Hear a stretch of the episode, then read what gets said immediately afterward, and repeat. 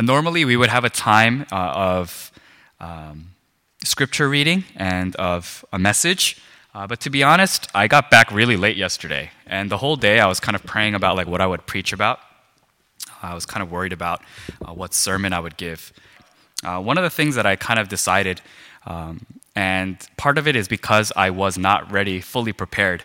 But I decided that instead of trying to process my thoughts into a message, trying to make it fit into a sermon, I decided that I would just give a testimony, taking some of the things that I learned and some of the things I experienced, and instead of trying to match it to a sermon, I decided I'm just going to speak it, and that we'll share a time in prayer for those who might be able to relate with some of the things that I felt and some of the things that I saw.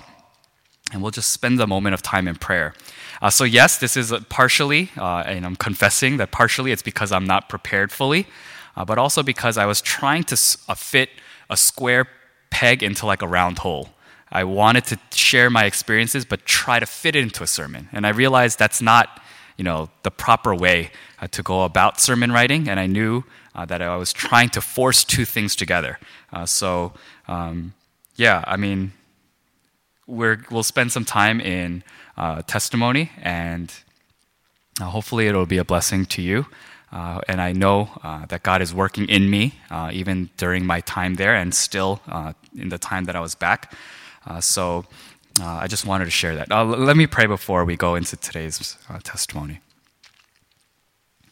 God, you are light, and where there is light, there is no darkness. And you shine the light, and it pierces, and it reveals things, and opens up eyes. It makes us feel comfortable. It makes us feel secure.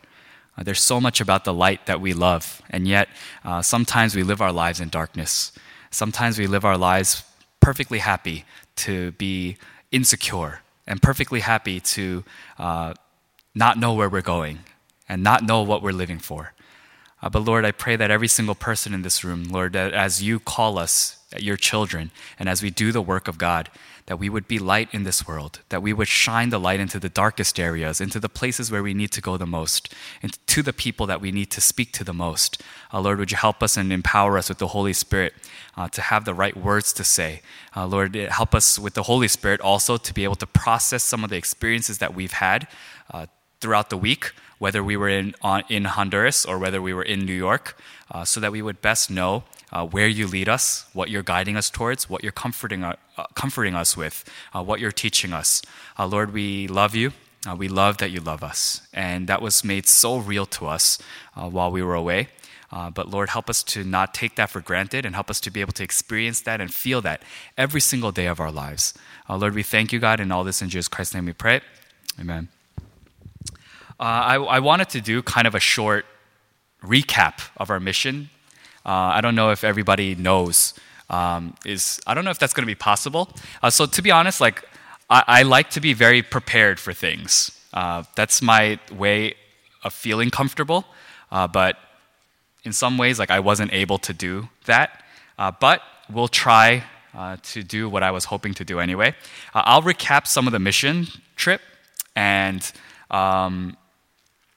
fill you in. If there's anything that comes to mind, I'll add a note to it, but here we go. We announced that we were going on missions, I think around January.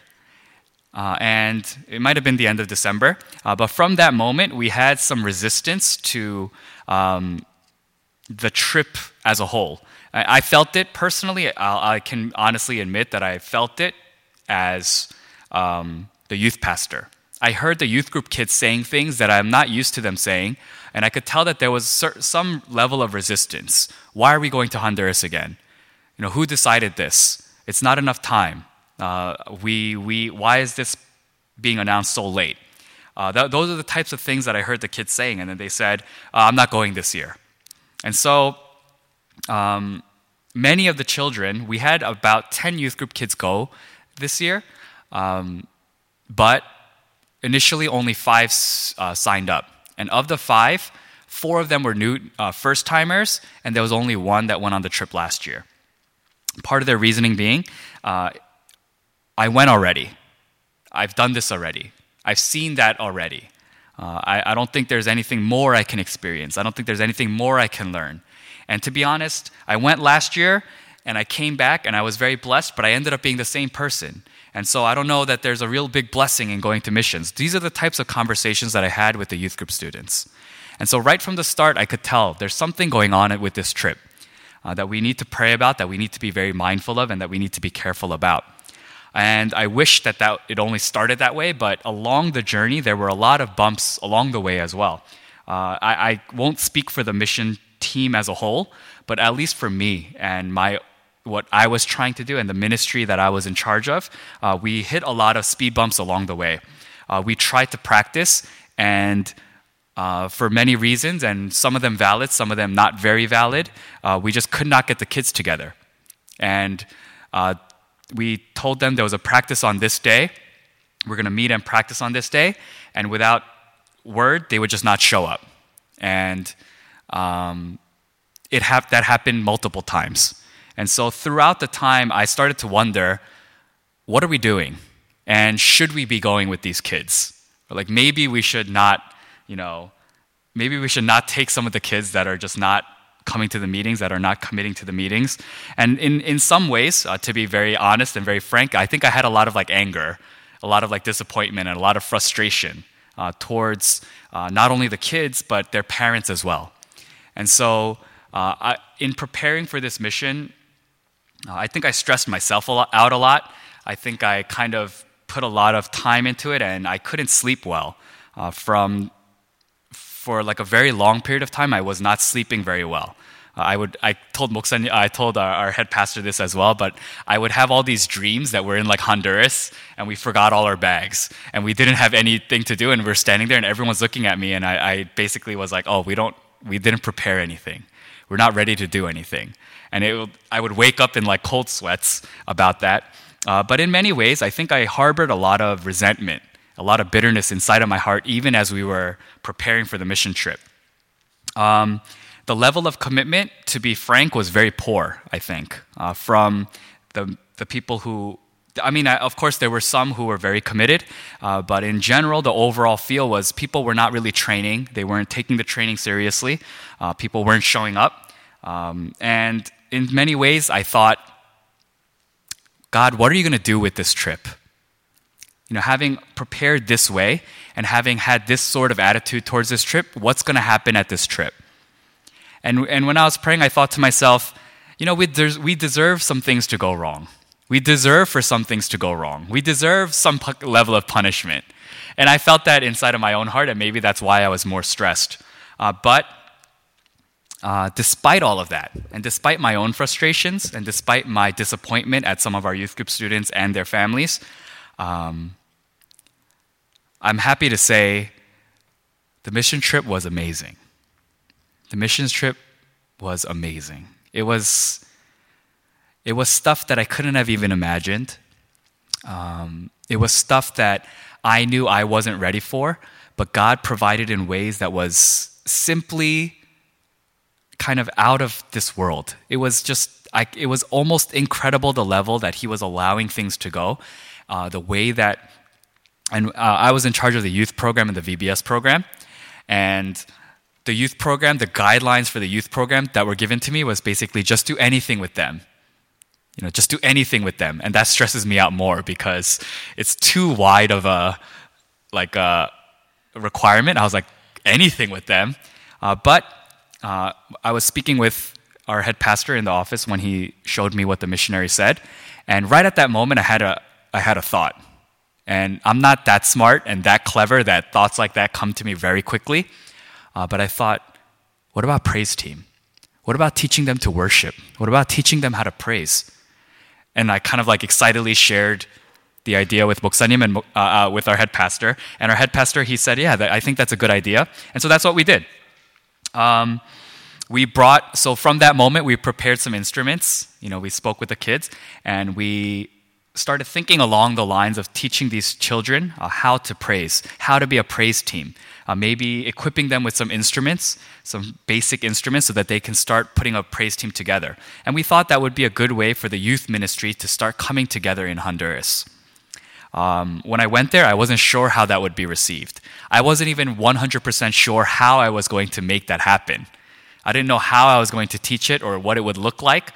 Honestly, we went there and I walked up to the area where we were going to do the youth ministry, and I prayed and I made it up as we went along. I said, God, I don't know. I tried really hard to figure out what this would look like, but I still can't see it. You're going to have to do it. And then when we started doing our youth program, it was just so full of smiles. It was so full of laughter. The kids were opening up. The Honduran kids, they're very shy at the start, but they were laughing and they were joining in together. They were participating in anything that we said we would do. Our children, our youth group students, who are also generally shy, they started opening up to the Honduras kids, and they started talking to them and joking with them and laughing with them. And I took a step back during this time. And I took a step back and I just looked at what was happening, and I thought to myself, this is what church looks like. People that don't know each other and they're not used to each other, but they were just laughing and singing together and joking with each other, and you could see a genuine idea of a family coming together there. And I thought to myself, there's no amount of preparation that I could have done to make this happen.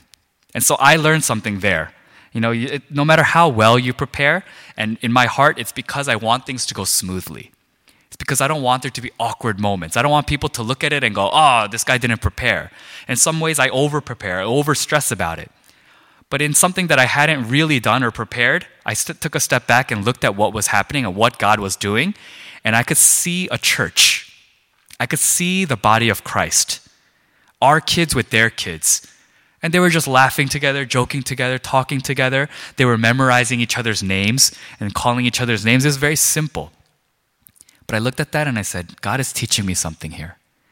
It's not just about the program. It's not about how well you do your work. Sometimes you just need to be there with each other and enjoy the presence of God and enjoy the fact that we are all children of God, and we can say that to each other, and when you do that, you can kind of relax. If you are children of God, when I go home, I get to relax because I'm a child in that house. It's my home. I'm comfortable there. So I can relax. I can throw my socks. Well, no, I can't. But, I can throw my bags wherever I want. I can throw my socks wherever I want. Of course, I have to clean it up later. But I get to relax a little bit. And I think that's the message that God gave to me when I got there. Edwin, relax. Take it easy. We're all family here. Stop trying to make the program so good that it's a success. Just relax and allow my presence to do the things that I will do. And I saw it happening. I saw it in our kids, and I saw it in their kids as well. And we became one body. After that stuff, we did the VBS program. And the VBS program, truth be told, we were like, okay, we'll practice later. Oh, we'll practice when we're there. We'll practice. We didn't get a chance to practice at all. So the VBS program, we were doing it for the first time while we were there. And so there was a lot of stress with that too. And I think if I hadn't done the youth program, I think if I hadn't experienced what I experienced during the youth program, I think I would have driven myself crazy. But at some moment, I was like, okay, relax and allow what God is going to do to happen. And I don't know how successful it seemed on the outside or what it looked like to other people, but I really loved that time that we got to spend with the kids. Just seeing them say, Jesus me ama, or they were saying, Jesus loves me, and very simple things like that. It was an experience, and it was something that I don't think I will ever forget. And I think it's something that I needed both in my life and as I continue to do ministry, as I continue to serve God. I think I just needed that reminder. It's not about me. It's not about how much I prepared or how well I do my work or how well I plan things. Sometimes you do the best that you can. You do the best that you can, and you leave the rest to God. And God always delivers. And He delivered in ways that were really shocking and amazing. We were doing things that We weren't sure how well things would be received, but the children, they loved it. They had fun. They were laughing. They were smiling. We had chances to root for them and cheer for them and really encourage them to say how beautiful their work was. We did small crafts, and it would bring a smile to their face every time we said, "Oh, muy bonita," or "qué guapo," and so we said stuff like that, and it just gave us a chance to really pour some love into these children. At the end of the day, the look on their eyes, the look on their faces was completely different. And I knew it wasn't because of us. It wasn't because some missions team came, but it's because the love of God really entered into their hearts. And I sat back once again, just looking at the overall scheme of things, and I took a step back and I said, this is what God does. And it's more important than what we can give them. It's more important than the gift or the craft that they do. God's love will find a way to their hearts. And it made me relax a little bit.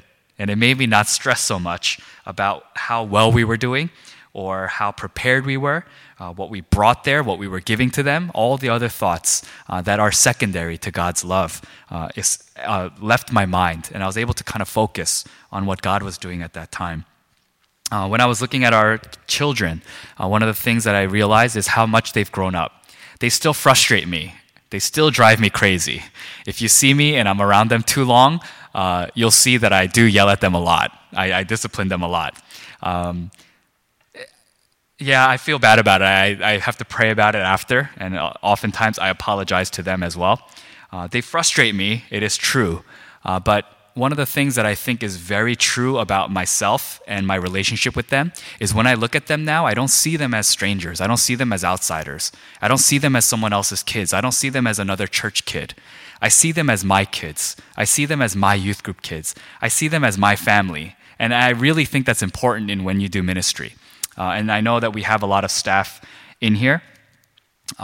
It's very easy sometimes to look at people and to see all the things that are wrong with them and then be quick to blame the people that you think are responsible for that. I tend to do that with their parents a lot. But one of the things that that changed in my view of them is when I saw them, I thought to myself, these are my kids. And I love them. And I want to show my love, and I want to show God's love to them as well. And I hope that as we live our lives together as a church family, that we'll be able to develop that kind of bond with everyone, among our adults, among our children, among our Sunday school, among our nursery school, that we would really start seeing each other as family. And in that way, to start loving them with the love that God gives. Not the conditional love, not the love, I'll give love if you give me love, not the I'll give you love because you can do something for me, but the love that says, you can't do a thing for me and still I will love you. Still I will not give up on you. And I think, I praise God because I think that is something that He placed inside of my heart. I'm not able to love like that on my own. I'm not that loving. And I have like a very cold heart and I'm a little bit mean. But I think God placed that in my heart. And He put like a tenderness and a warmth in my heart that's not natural. And I was able to kind of experience that and see that through our youth group children as well. One of the other things that I wanted to talk about is what is missions? Why are we on missions? What are we doing? That's a question that I made the kids ask themselves all the time. What are we doing here? Why are we here? Who are we here for? And that's something that I think if you lose sight of, missions can look the same on the outside, but it won't achieve the same kinds of things for God's kingdom. Sometimes when we put our hope and we put our faith only in the medical ministry or only in the eyeglass ministry or only in the gifts or the games or the programs that we set for youth group and VBS, I think you lose sight of what you're doing sometimes. And so there were moments where I got frustrated about gifts, or I got frustrated that we ran out of things, or I got frustrated at the way that things were working. I think in those moments we have to think about what it is missions is. And I really think that God kind of taught me about this. It's not that I didn't know, but I think He reminded me of it. Because I think I looked back on the dreams that I had. And in a sense, before I went on missions, those dreams seemed like nightmares. I woke up from those dreams with cold sweats, and it made me think I'm doing something wrong. I realize now that those dreams were a blessing. That's what missions is. It's not about the gifts that you bring. It's not about what you prepare. See, when you're there and you're on missions, if you have God with you, that's enough. And I really realized that those dreams that I was having was a reminder to myself. I interpreted it the wrong way, I think.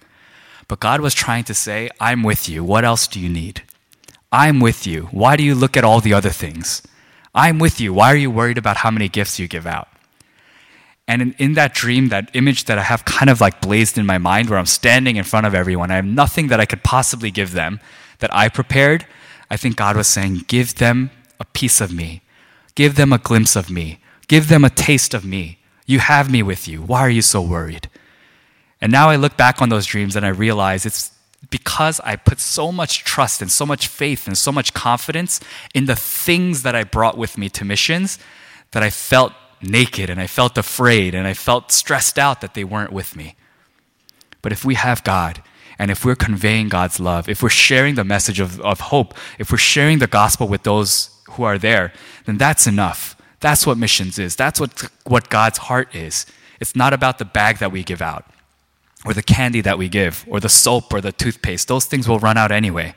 It's not even about the medicine that we give them. You know, it's not going to cure all their diseases. It's not about the eyeglasses, even though it helps their sight. That's not what they come for either. They come to get a glimpse and a glimpse of the presence of God. And I really think that's what happened at this mission trip. As we took some focus away from what we were doing and what we were giving, and we started to think about how do we convey God's love? How do we tell them that they are God's children?